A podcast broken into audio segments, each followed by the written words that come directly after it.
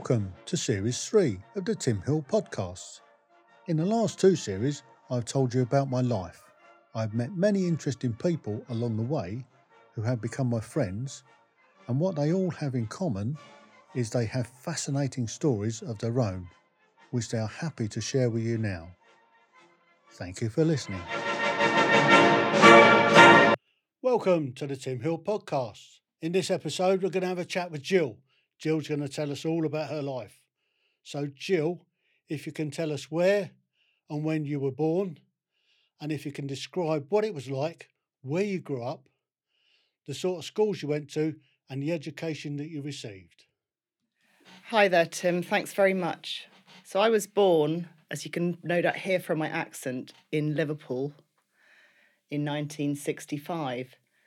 My dad was um, a junior executive for Dunlop at the Green Flash factory in Walton, and I was born in Walton Hospital, which is the same hospital that Paul McCartney was born in, apparently.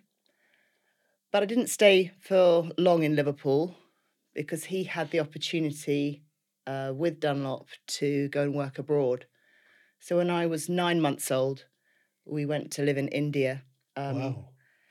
And so my first four years was in India, um, in a very sort of uh, rarefied existence. I think we lived in a house in uh, Madras, which had 10 servants, and uh, we had a very, a very different life from how I would have grown up in uh, in Liverpool. That's for sure. Absolutely. So, so you're down in Madras. So, uh, can you remember much of that time?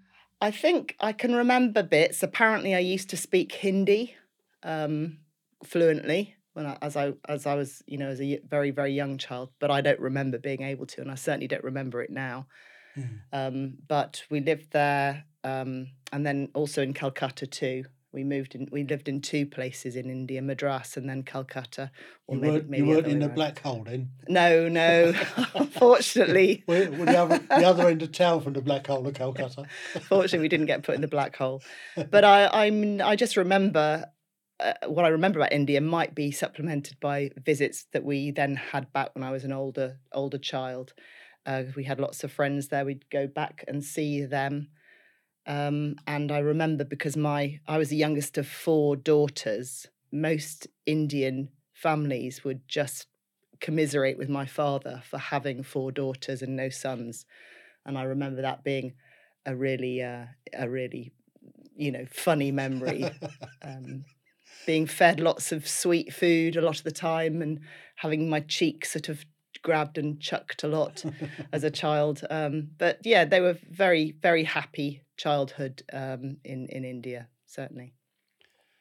Excellent. So, growing up in India, so first four years in India, you had four older sisters. You say? Yes, yeah, no, three, three, older sisters, and um, they only Nikki, my next sister up, um, came out to live in India as well. My other two sisters went to boarding school um, which they, you know, either I don't think they were particularly happy in boarding school, so I, I, I got away with it. I never went to boarding school at all. I I stayed with my parents because I was so young.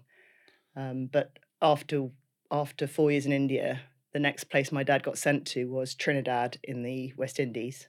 Trinidad and Tobago, or just Trinidad? Just Trinidad. we were down right down the toe of the boot in a little place called Point Fortin um, in Trinidad. And so, what was, did your father do? He he would go and sort of be like a general manager for a, a, a rubber factory. All right. Yeah, yeah. I mean, he was, you know, he worked for Dunlop in various guises. He was in the merchant navy actually before um, when he was a young man, and uh, left the merchant navy and went on to a kind of management program um, with Dunlop when he was about 27, 28. And um, that then you know, he had a full career from all his life. He worked for Dunlop um, until you know he died at sixty, and you know he he he worked for Dunlop and the Merchant Navy. That was his employment all his life. All right, so. And, and dragged you around with him. So, yeah. what what was life like in Tobago or uh, Trinidad? It was quite. It was good. I mean, it was a great life for a child. You know, we we had a lived on the edge of a golf course. Um, and at the top of the hill from where I lived was a sort of club. We would go and I'd do lots of swimming and uh, cycling around. You know, felt very free. In fact, um, as an adult looking now looking back, it, it wasn't actually very free because um, at the time there was a lot of um, unrest, I suppose, and uh, conflict between um, the you know the, the things like the Black Power movement, who who felt that the expats from Britain and Holland, Holland who worked for Shell and Dunlop, you know, were ostentatiously much wealthier than the locals. So there was some conflict there, and we had guards um, on our house every night. We had a housekeeper in Trinidad who was a witch and put curses on us as a family. and my dad took my mum for a romantic weekend in Caracas in Venezuela. And uh, uh, our lovely maid Claudette came and told him that Rita, the, the, the housekeeper, had put a curse on the plane and that he wasn't to go because the plane would probably crash. Uh, in fact, the plane didn't crash, and my dad never told my mum that the that the plane had a curse on it. Um, you know, Rita would steal my uniform, my school uniforms, to make spells out of, etc. So it was. Right. So she made a doll with stick pins in. Yeah, exactly. Did you ever feel any pain? I, I didn't ever feel any pain. Um, I think once at the beach we did see a kind of voodoo uh, kind of ceremony uh, with people rushing into the sea in kind of a state of ecstasy, which was quite unnerving, really. But um, yeah, no, Rita Rita did get the heave ho once um, once the cursing once the cursing stories came out. Um, but you know, lovely uh, a lovely time, and um, you, you know, very very lucky to have that unusual you know childhood that's obviously where I started school and I went to the local school, had lots of very, you know, multiracial, multicultural friends um, as I was growing up, and then left there probably in, yes, about sort of 71, 72, and went to live in New Zealand after that. And that's, um, that was my sort of uh, final, final exotic place to live. Really was uh, New Zealand. That was for another four years, and I came back to England with a very, very New Zealand accent um, when I oh, was right. 12. Yeah. So, whereabouts in New Zealand, South or North Island? North Island in New Zealand. Um, we lived in a place called Lower Hutt, which is the nearest big city was Wellington. Mm. Um, and again, that was a you know that was fabulous because we you know my parents tr- just tried to see as much of the places we lived in as possible and uh, you know he travelled all right all the way around New Zealand, stopped off in Australia, and um, you know on the way back to on the way back to UK, my dad used to get long leave every three years.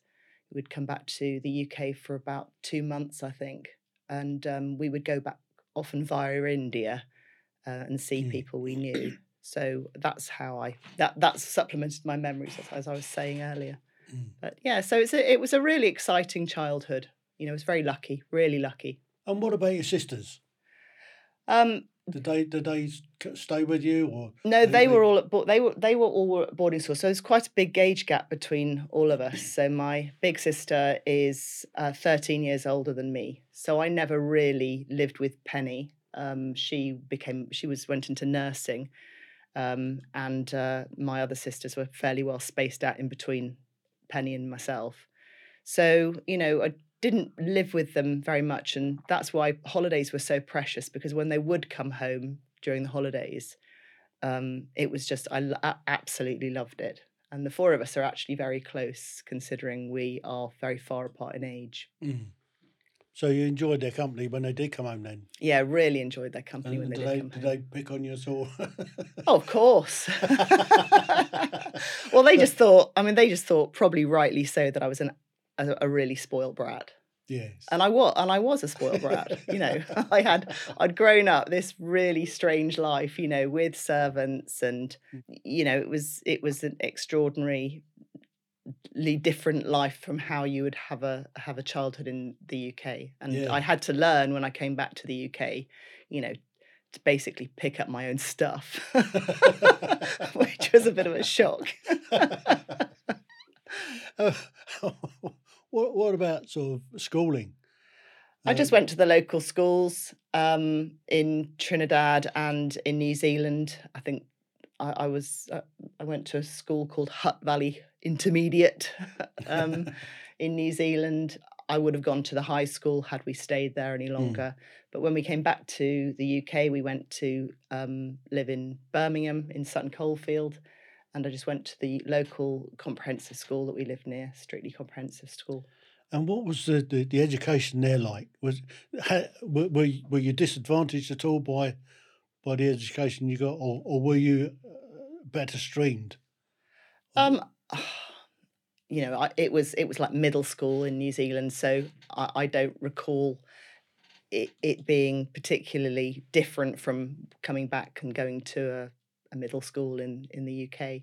It I don't remember it being a problem transferring from Mm. one one system to another system. Yeah, The I biggest if- the biggest problem was being bullied because I came back with a New Zealand accent that was really that's seriously the biggest problem and it had been the biggest problem moving from trinidad to new zealand was having an an well i did have a west indian accent but i, I kind of dropped that one yeah. but i was different so coming into a new zealand school i was teased for being a pom and then when i came back to england i was teased because i was you know a kiwi so yeah those were those were relatively difficult you know Yeah. but they normally sort of calmed down when people got used to used Yeah. to the difference So, and so so it was about twelve when you came back. yeah The so so you'd been in sort of second year of a senior school. yeah So you kind of sort of slid in there. yeah Didn't have too many problems with with, with transitioning. no So when you finished school or, or towards the end of your school, so what what did you sort of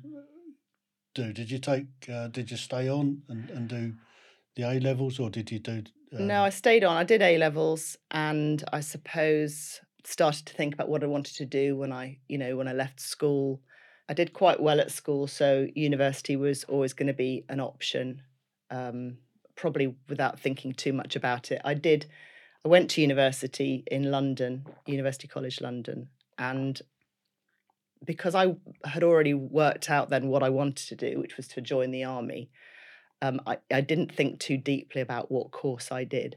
And I ended up opting for a degree in medieval archaeology, mainly on the back of the fact that I was in love with Indiana Jones from uh, Raiders of the Lost Ark. I didn't think too deeply about it. the result of which I was a fairly poor student. that is so random. it is random. It is. It is. It, was a random choice. Yeah. Um, But I- I think uh, before, um, just before I went to university, it was the had been the Falklands War, and I remember watching um, on television, you know, the troops getting on to ships and sailing off to the Falklands. I, I suppose I am a bit of a romantic person, really, and I just thought that was the most amazing thing ever. And you know, I I just felt I, I've got to be part of something like that. Mm. You know, you know, which is what do you consider? I've never ever been put in harm's way ever in 22 years in the army. You know, um, which is is a bit ironic. But I I just felt I wanted to belong to something like that. You know, a, an organisation, a, a military organisation, and be part of that. Um, Mm. Which so that that was always then from that moment that was what I wanted to do. So just just looking back at your university, did you actually complete your degree? I did. I got a, a second class honours degree. Oh, lower lower order, two two, um, and uh, in medieval archaeology. But um, when I went to university, I joined the uh, Officer Training Corps, London uh, University Officer Training Corps, Ah, and so that's really what I spent my time doing. Um, I got a. I then went did my sort of selection for the army in my second year, and I got uh, got in, and I got a bursary for my final year. So I was, you know, then I had a bit more money than the average Mhm. student in my third year. Um, but yeah, I was a pretty poor student. I have to confess, I didn't work terribly hard. I worked much harder at OTC than I worked. Uh, it sounds like it. yeah, yeah, So you got your place at the Chappie factory. yes, I did. Yeah. So when when did you go off to to Sandhurst? So that was um, 1986, September 1986. Um, and because of being in the University Officer Training Corps, I think I, you know, you were luckier than the people who came in straight off the street with no idea about anything to do with looking after your kit. Yeah. Um, so that was those sort of aspects were easier and coping with the discipline, I suppose, and early morning starts and and the the regimented way of doing things. You know, it wasn't a totally new thing to me. And I, I also I also joined up with a, a really good friend that I'd you know we'd met at in the first year at university and you know we're still friends now and you know mm. so we went through Sandhurst together which was um, made things more bearable but it, we girls had been at Sandhurst then for about two or two or more years, I think, by the mm. time I went. So we weren't the first set of girls, but we were, you know, early on. Um, yeah. And you know that was just. I mean, they they did used to treat you, you know, pretty shoddily, really. Mm. You know. Um, were you in mixed platoon? No, we were. We had our girls, own. Girls uh, yeah, so we were in old college. we were in in in Windsor Company, and we were sort of kept separately from the boys. Obviously, they couldn't possibly separate us from the boys because was, they were, you know, that was quite a good uh, a good part of Sandhurst then. But um, you know, it was it was strange. So we would go to tactics lectures, but we would we would be listening to lecture five, nine, and 20. Mm. The boys would have listened from one till 20. Yeah. And then they would say, Well, have any of the girls got anything sensible to say or questions to ask? And of course, because we hadn't actually been to most of the lectures because we were doing ma- the Manual of Military Law or some such mm. other subject, um, you know, we, we always ended up sounding a bit ignorant and uh, they would they'd love that you know so it it was a bit of a misogynistic place at the time mm. um, and I, I have been back since and I think there's that I know how much the army's changed in that regard but it it was yeah I didn't I wouldn't say it was the best six months of my life but mm. um, you know got through it and um, yeah so you only did the six months commission it was a six month commissioning course then. They're always changing it. So yeah. you know it was i think before that it had been nine months then they changed it to six months and then it's now a year i think. So mm. or nine months again yeah. Yeah. Well so first um first posting once you commission first posting was oh, before you do oh. that who was on the sovereign's parade oh yes that's very important. Well, it the, was the important um, question it who, was it was the princess of wales Oh. In her very famous uh, cream suit with the uh, gold frogging on it. Oh. She was our inspecting officer, um, which was fabulous actually. Um, she didn't talk to me. She she walked past me, but I just remember, you know, thinking, "Gosh, you know, she's absolutely gorgeous." As she walked past, this presence, yeah. you know, beautiful blue eyes and lovely complexion, very mm. tall. So uh, yes, it was it was very memorable. And that was a good day then. The, the that was sun, a really the, good day. The sun shone and. yeah, I think so. Yeah, it didn't yeah. rain. I remember that. didn't rain. And uh, you managed to get your sword drill right. Oh, we didn't have swords in those days. Um, they they were in an agony of indecision about apparently with the girls about what we should what we should hold when we were marching, um, and although we were not well, I suppose we were non-combatants at that time in 1986 we did weapon training in pistols yeah. and SMG, a submachine gun, but we weren't expected to ever use them mm. in our professional lives. Um, so had, had the um, the SA80 come in by then? no, no, it was still SLR. Yeah, still SLR. Weapon, SLR. It is love, very good, very nice weapon, SLR. Um, but you know, so when we were marching, uh, again, we weren't, we didn't wear blues as they wear today. They wear the same uniform as the boys today. Um, then we wore this um, quite. I mean, it was a smart uniform in Lovat green with a little little dark dark green tab tie, and uh, oh, we yeah. marched with. Um, I think there was one point they talked about us marching with our handbags. Unfortunately, some sensible person said no. Don't for God's sake do that to them.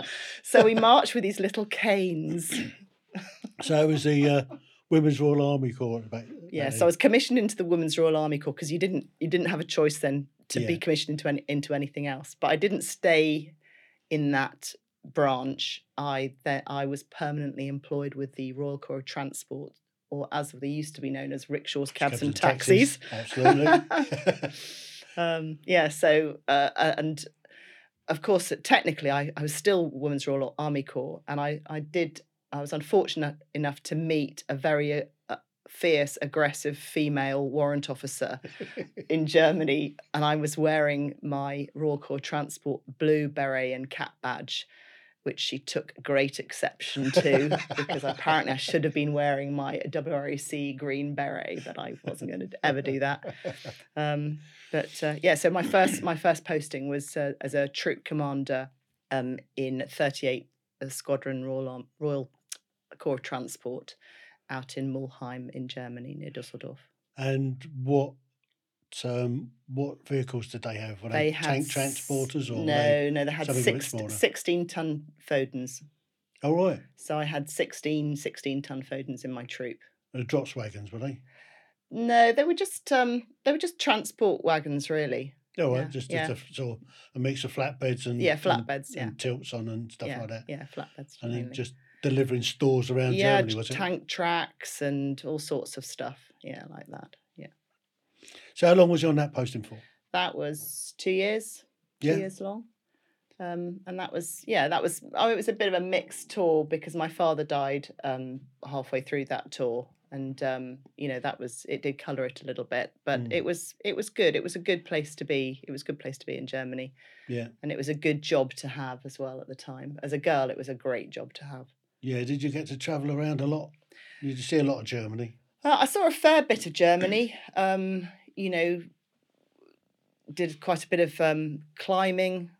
They they used to have a, a qualification in the army called a top rope and abseiling supervisor. I don't think it it would um, it wouldn't pass muster today. But I used to do. I used to go down to the Harz Mountains and to Bavaria, and Yeah, you know, do walking, climbing, that kind of thing. Uh, Yeah. Quite a, a fair bit with my troop. That was great. yeah. Back in, I guess that was still the Cold War.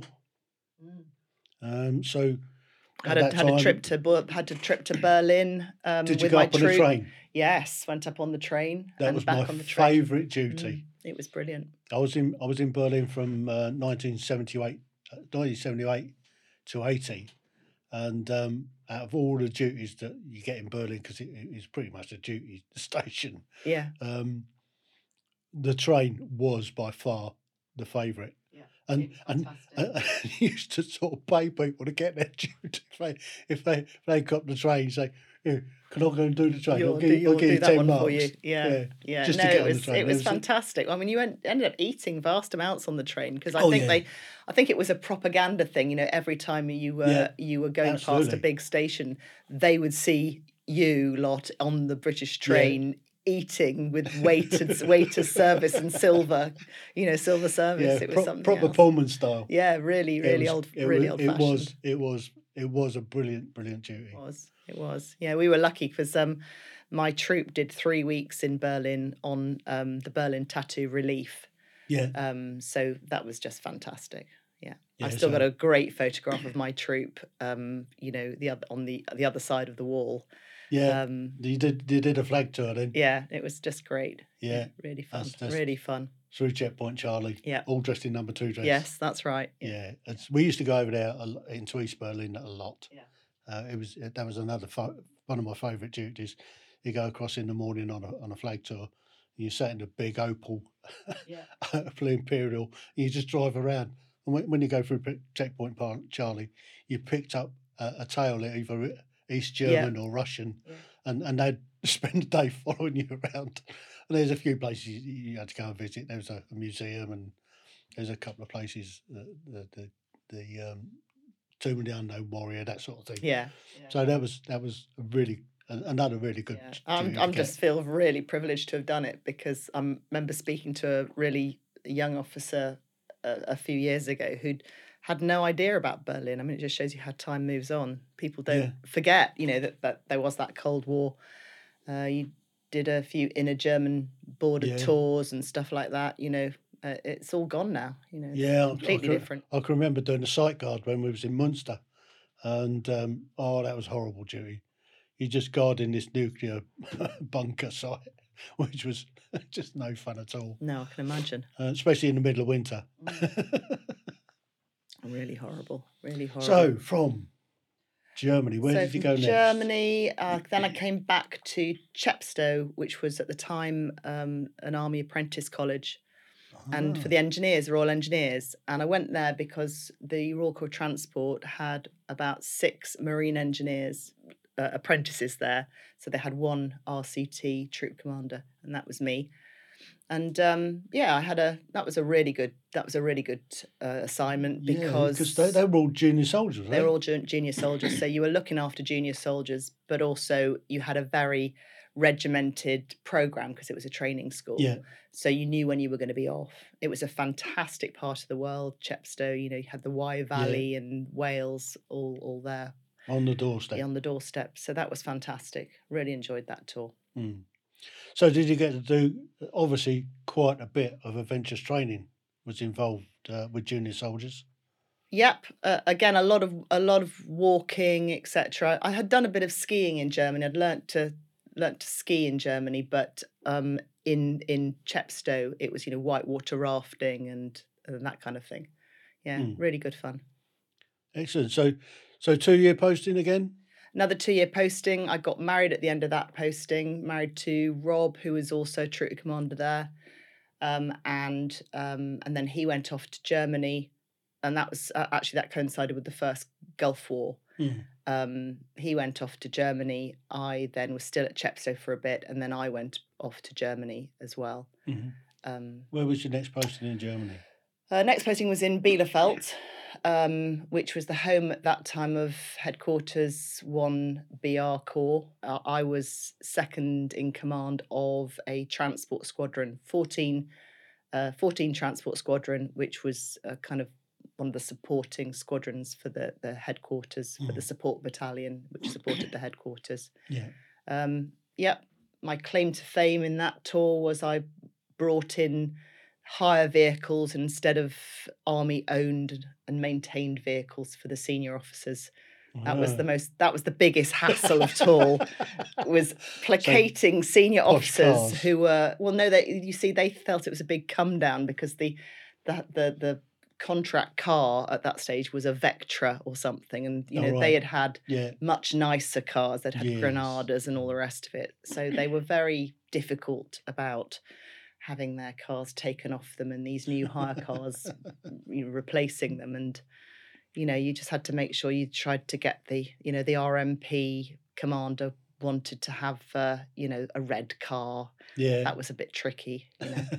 So that was that was quite an enter. And then my the other half of the squadron was just staff cars, and then the other half of the squadron was um was all box bodies. You know the the kind of headquarters vehicles that uh, would go out and support the headquarters in the field. yeah. Okay. So you didn't didn't actually get to go to the golf. So I didn't go to the golf. I didn't go to the golf. Rob didn't go to the golf. All we did was put up with the mess of everything coming back or Oh. trying to get things back from the golf vehicles, etc. I can imagine. And and that actually was a real pain. Yeah, it Mm. was it was it was tricky. Yeah. So, two years in Bielefeld. Two years in uh, Bielefeld. I tr- at that stage I transferred um, uh, out of the Royal Corps Transport into the um, what used to be the Royal Army Educational Corps, but by that stage was um, part of the Adjutant General's Corps, the Education Training and Service Education Training Services branch. Um, and I did that because I thought at the time that if I stayed in the army all the way through, that it would be much easier to have postings together with Rob if I was in Yeah. the, e- the ETS rather than the Royal Corps of Transport, which didn't generally follow anywhere the en- the Royal Engineers were because he was in the Royal Engineers. Um, so I transferred. I had lots of friends who were uh, instructional officers in the Mm. uh, ETS, so uh, they- and they seemed to be pretty happy. So I, I moved across to them. yeah. So ETS kind of was everywhere. Yeah, Yeah, I ETS was everywhere. Yeah, I mean, infantry battalions had the Yeah. ETS officer uh, along with, with just about Yeah. everybody else. Yeah, Um, so exactly. any sort of headquarters as as a, a branch. So yeah. So when I when I did that, I then I had another two years in in in, in Gütersloh. Um, Ah. we were both in Gütersloh for a while then. Had that changed over to javelin, or was it still RAF Gütersloh? It started off um, when Rob first went to Gütersloh. It was RAF Gütersloh, um, and it, it changed whilst we were there. Mm. He was in RAF Gütersloh. I was in Bielefeld, and then um, when it changed, they moved the education centre 51 AEC from Bielefeld to Gütersloh.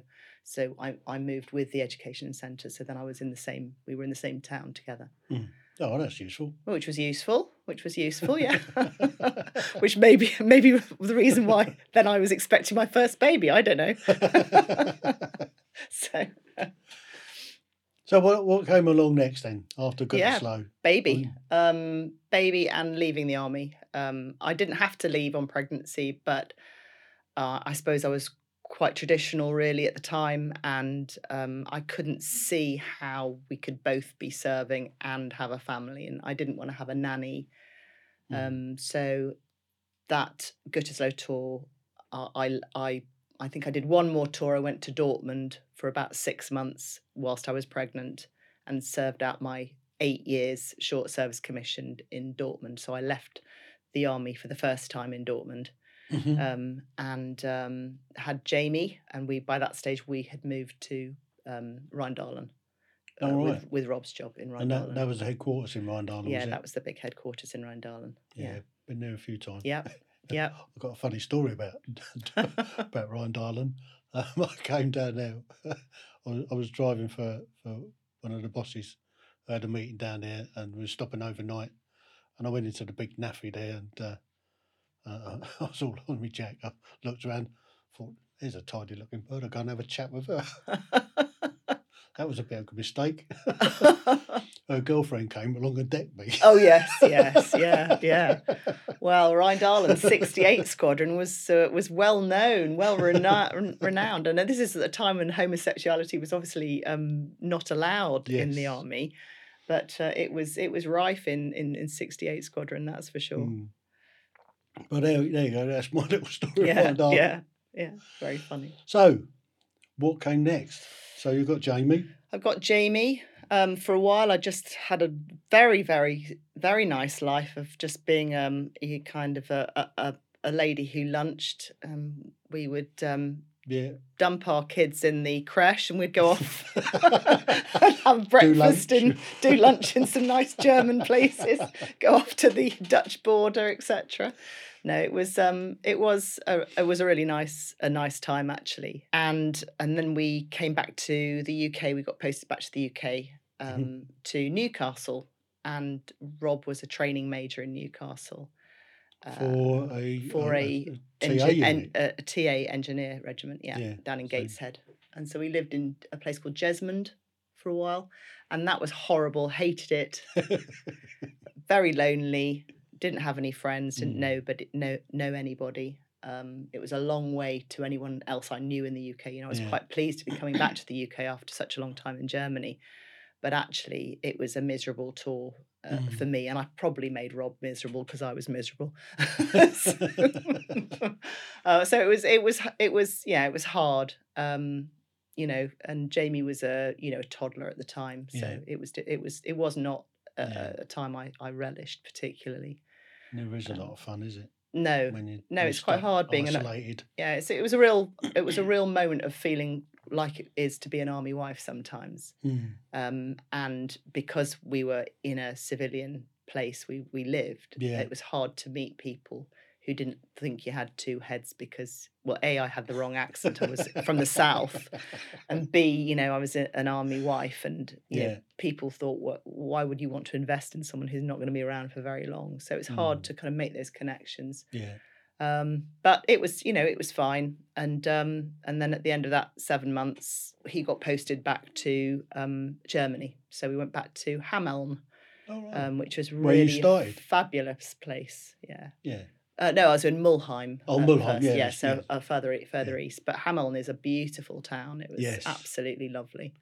Yeah. really it wasn't touched by the war, was it? No. So no, it's, it's, no, it's, a really bit like. Celle. Yes. Celle, Celle wasn't Yeah. touched by the war.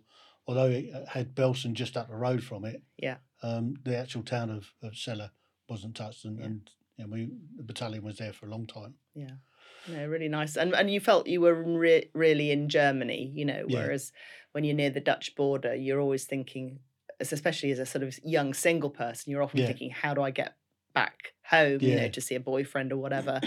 whereas, you know, once you were that far east, Yeah, you really just put down your roots and, and, and accepted it and really enjoyed it. Yeah. yeah, definitely. I mean, I can, I, I, can- I can never quite understand why guys want to just go home weekends. I mean, travel from, from Germany all the way back to the UK for, for, for one night and then had to travel all the way back Yeah. again uh, for Monday morning. Oh, I know. just- I used to kill. I, I nearly killed myself a couple of times doing that from Mulheim. Um, Yeah. Had a boyfriend back in England, and I used to drive home, you know, via Calais.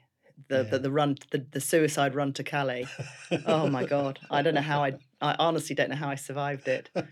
And then on Monday morning, I'd get back for you know I wouldn't have slept before seven o'clock parade. yeah, uh, do the parade and then literally go and crawl under my desk and hope my staff sergeant, you know, didn't drop me in it, which he never did, obviously, because we, he was loyal. yeah. but it was Yeah. rough. And so I, I can remember a couple of times coming back from Munster and doing that trip on the weekend. uh, yeah, I sort of gave up after a Mm. while and just enjoyed Germany. Yeah, yeah, definitely. Which the is right, what Germany the right thing to about. do. Exactly. I understand that the army is is moving back into Germany. I don't know in how many numbers. I heard something on the on the, the, the grapevine that um, they're looking at um, setting up a few places just to Presume it must be all around training areas then. yeah probably that worst lager in the world. yeah. So where do we go from there? Uh, where are we? We're in Hameln. Hameln, aren't we? Yeah. Um, yeah, I had a I had a little job. I worked on the Hameln Garrison magazine, um, and I also had um, my next son, uh, Hugh, who was born out in Ger- who, who was born in Hameln at the local hospital. Um, so kind of family complete by that stage, um, and and then we came back from Hameln to Shrivenham. Uh, Oh, Rob did a year at Shrivenham. the we staff college course. Yeah. so we came back for that. And again, that was that was a fun year because I don't know what happens. I think it's probably everyone is on the staff course. They're all the same age. They're all in their Yeah. kind of thirties. Um, they're all breeding furiously. Um, so there were like loads and loads of young children around, and we were all of, a, of an age Yeah, it was a you know made some good friends who have still still maintain uh, Mm. now um and uh you know it was a it was a good year actually yeah, Yeah. So year in at uh, the, the at Shrivenham Yeah. on the staff college course. So where did you end up next after? uh, Obviously, you up got in salisbury yeah. Promoted promoted major o- of, at the end of the course. he was yeah he was a major at the end of the course um came to salisbury uh and uh, and then really all went pete tong. So sadly uh sadly our marriage did not survive um in salisbury and um we split up Oh, at, at that at that stage, which was pretty horrible. Then I think Rob went off to Iraq for six months, and I moved out of the quarter into the house I'm still in now with the boys. I had a job at that point as well. I had um, I worked for the Hive Information Service, which was a Oh, a service that was Yeah. was started up by Army Wives for Army Wives originally. Yeah. Um, well, not just Army Wives, but service wives. Really, it was a voluntary service, and they were in the process of trying to professionalize it a bit more. So Mm. they um, employed us as um, employed people as regional managers, and I had about fifteen hives in the southwest that I used to manage. yeah. Um, I used to drive around the countryside doing Used that to give out lots and lots of information. loads of information about you know if you were if you were new in the new in a location Yeah. you'd get lots of information from the hive and um, you know real proper local knowledge and almost like a Yeah. bef- befriending service really for families Mm. So where did you go from there then? so, at that at that you- you were looking stage i just Hive, had my head down really and was surviving just kind of getting through a divorce and my whole focus really was about um, making sure I had enough money. You know, not that Rob was or has ever been un, un, unfair on that on that score. He's been very good, but you know, it, it is a financial sort of calamity getting divorced. It you, you know you can't really dodge it. It just is, and um, it it was you know it was just it was just quite tough really Yeah. doing that. Um, so just just had my head down really and just seeing concentrating on the boys, making Yeah. sure that that was What age were they on. then? Um, I suppose Jamie was about eleven. Hugh was seven when we finally, you know, Mm. split. But we'd had about three years of turbulent times. Um, you know, initially, you know, he was about four when Yeah. the whole thing sort of kicked off. Really, that uh, did result in the in our in our marriage ending. Mm. So they were very young. So they obviously stayed with you. They stayed with me, and then we used, yeah in- went to in school in Salisbury. Salisbury. Yeah, yeah, went to schools locally, which was fine. I mean, Salisbury's a lovely place to live, and you know, I had established friends there, which was really good. Mm. So yeah, so I, and I still live there, so it must be can't be too bad, can it? Oh, not that bad. Yeah. So so after that, I you know we're talking about financially, I think the boys had got a bit older. Jamie was fourteen, well well established at secondary school. Hugh was eleven, just um, starting to go to s- secondary school, and I was fed up with being broke. Basically, Mm. um, you know, I was still my job with Hive was still only um, the salary was only the same as I'd got when I had left the army as a captain, Mm. you know, Yeah. years, 14 years beforehand. um, and I just thought, I can't go on like this. I've got to get a better job. Um, and someone said to me, Well, have you looked at full time reserve service with the army? Mm. And I thought, Oh, what's this? And, uh, you know, explained that if you'd been in the regular army, you could rejoin on a commitment basis, you know, a, a limited commitment Yeah. basis. You know, the salaries were much better. They were the same salaries as a- as a, a reservist would get. So I thought that sounded like a good idea. So I applied for a job as welfare officer for um, 12 Brigade Signal Squadron, headquarters and Signal Squadron in Bulford. Mhm. And I think I was the only one who applied for the job. Fairly easy to get that one then. stiff, stiff competition, not. Yeah, no. Well, I thought they looked quite grateful when I got it when I came into the room, and I didn't realise why. Oh, thank God, someone's turned up.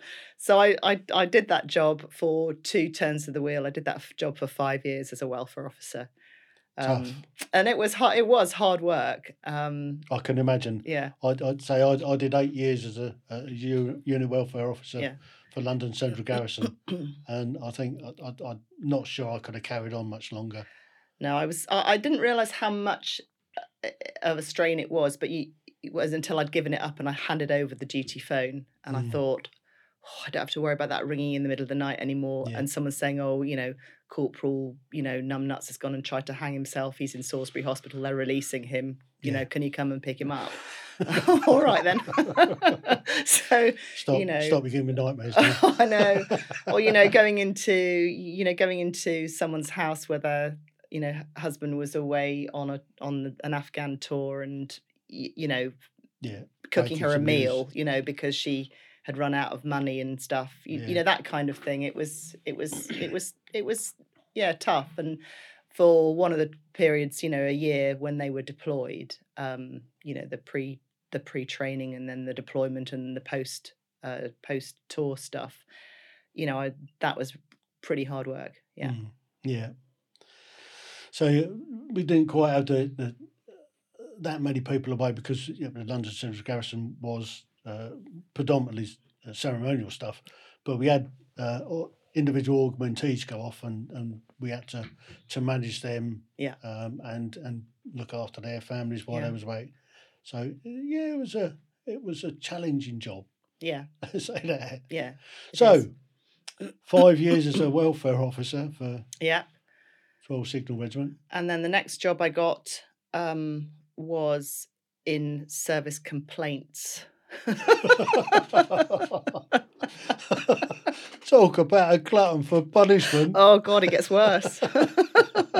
so so I did two years in service complaints, but it was it was a major's job. So I'd come back in as a captain because you come you do Yeah, you yeah. the rank you you left, and uh, so I came back in as a captain, uh, and then I got acting rank of major um, to do that job. It was a staff job in headquarters. And that was, yeah, that was quite painful. I'm not going to lie. You know, listen, reading people's complaints all the time. It was interesting. What years was that?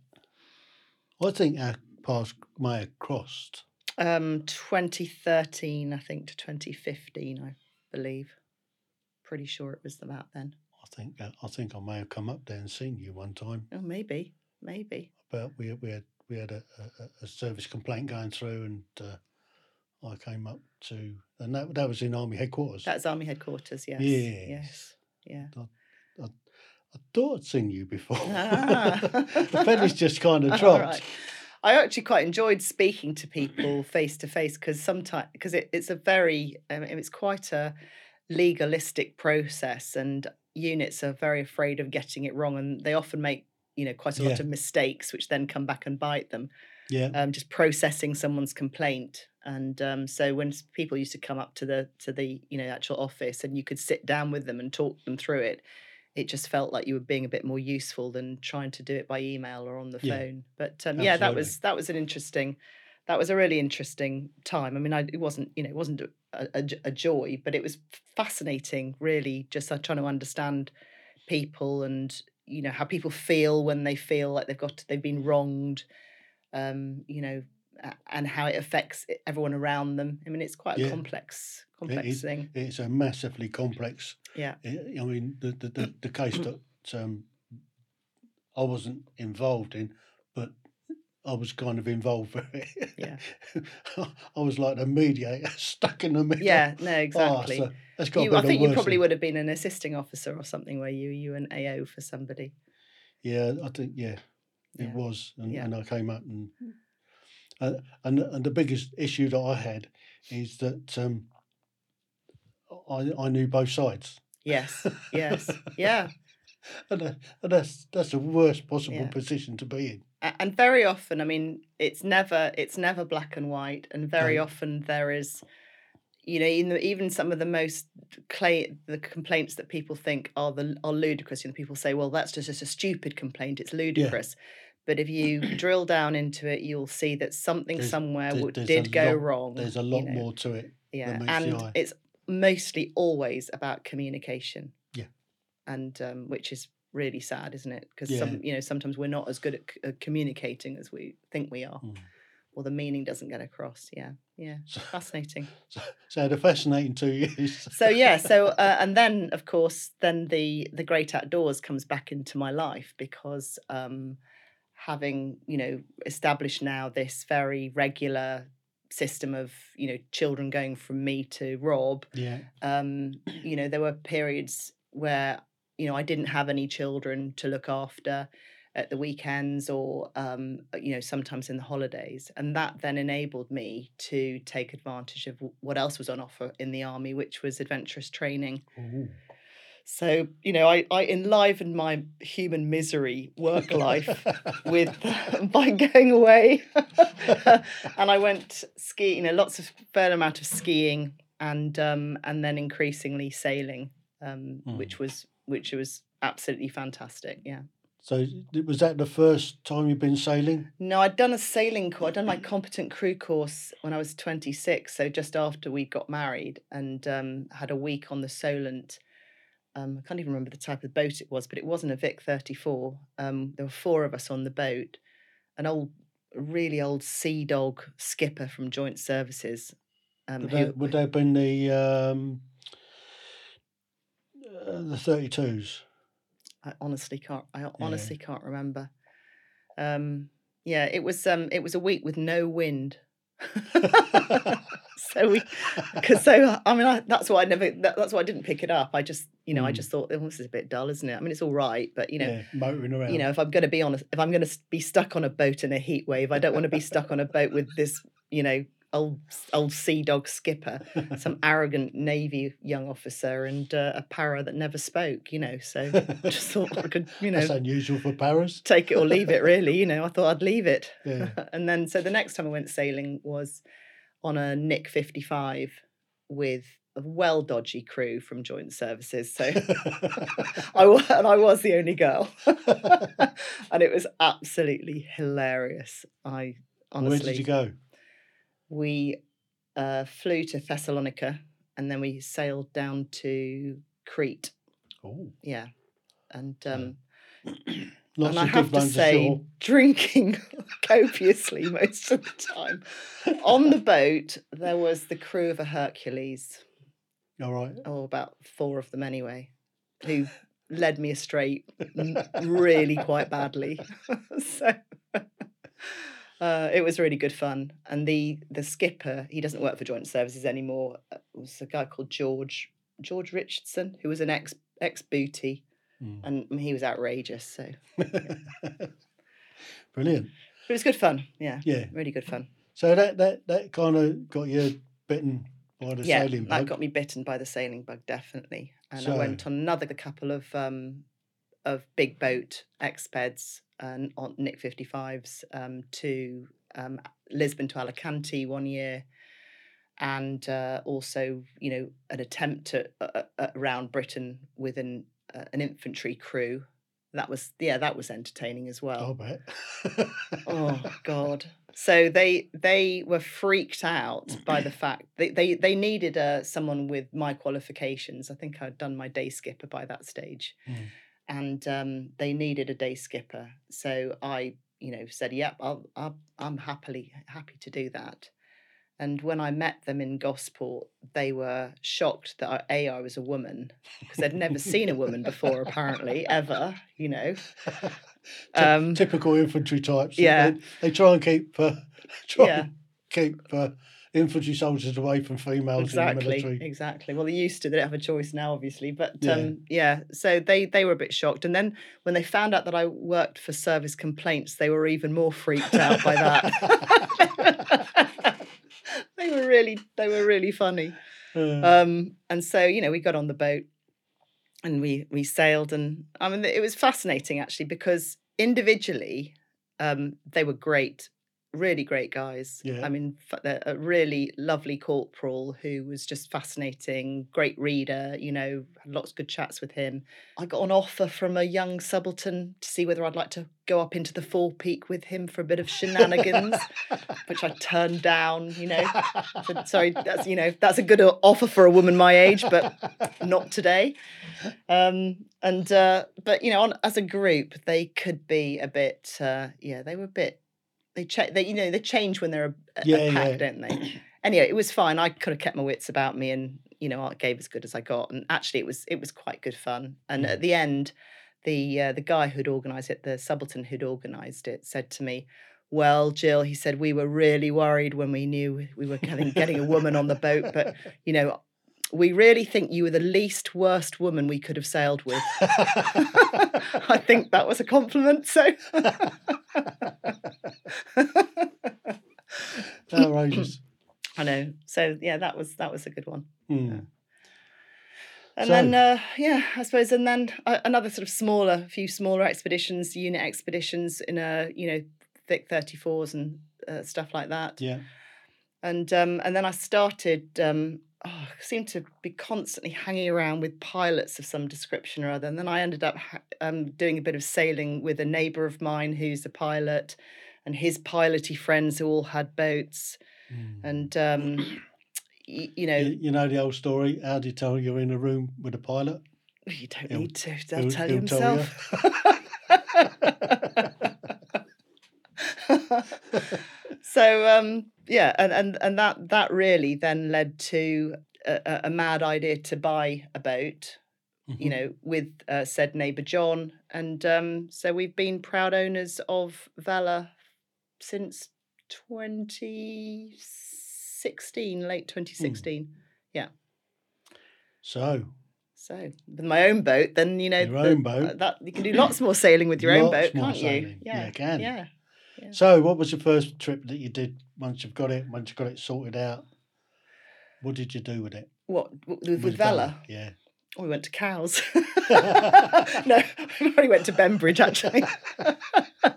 we probably go to Bembridge more than any other place. Mm.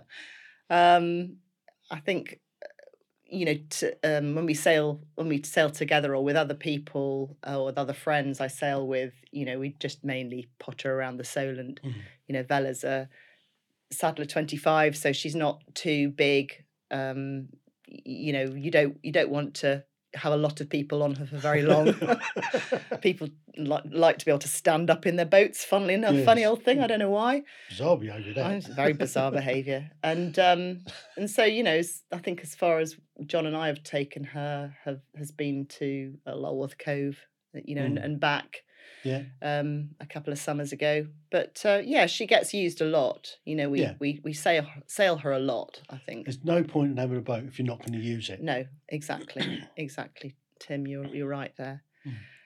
So, let's. Uh, shall we wind this one up? And then what we'll do is we'll come back in and what we'll do, we'll have a, a chat about you around the UK. Yep, absolutely. You're the boss. Thank you very much. Thanks for listening and look forward to the next one.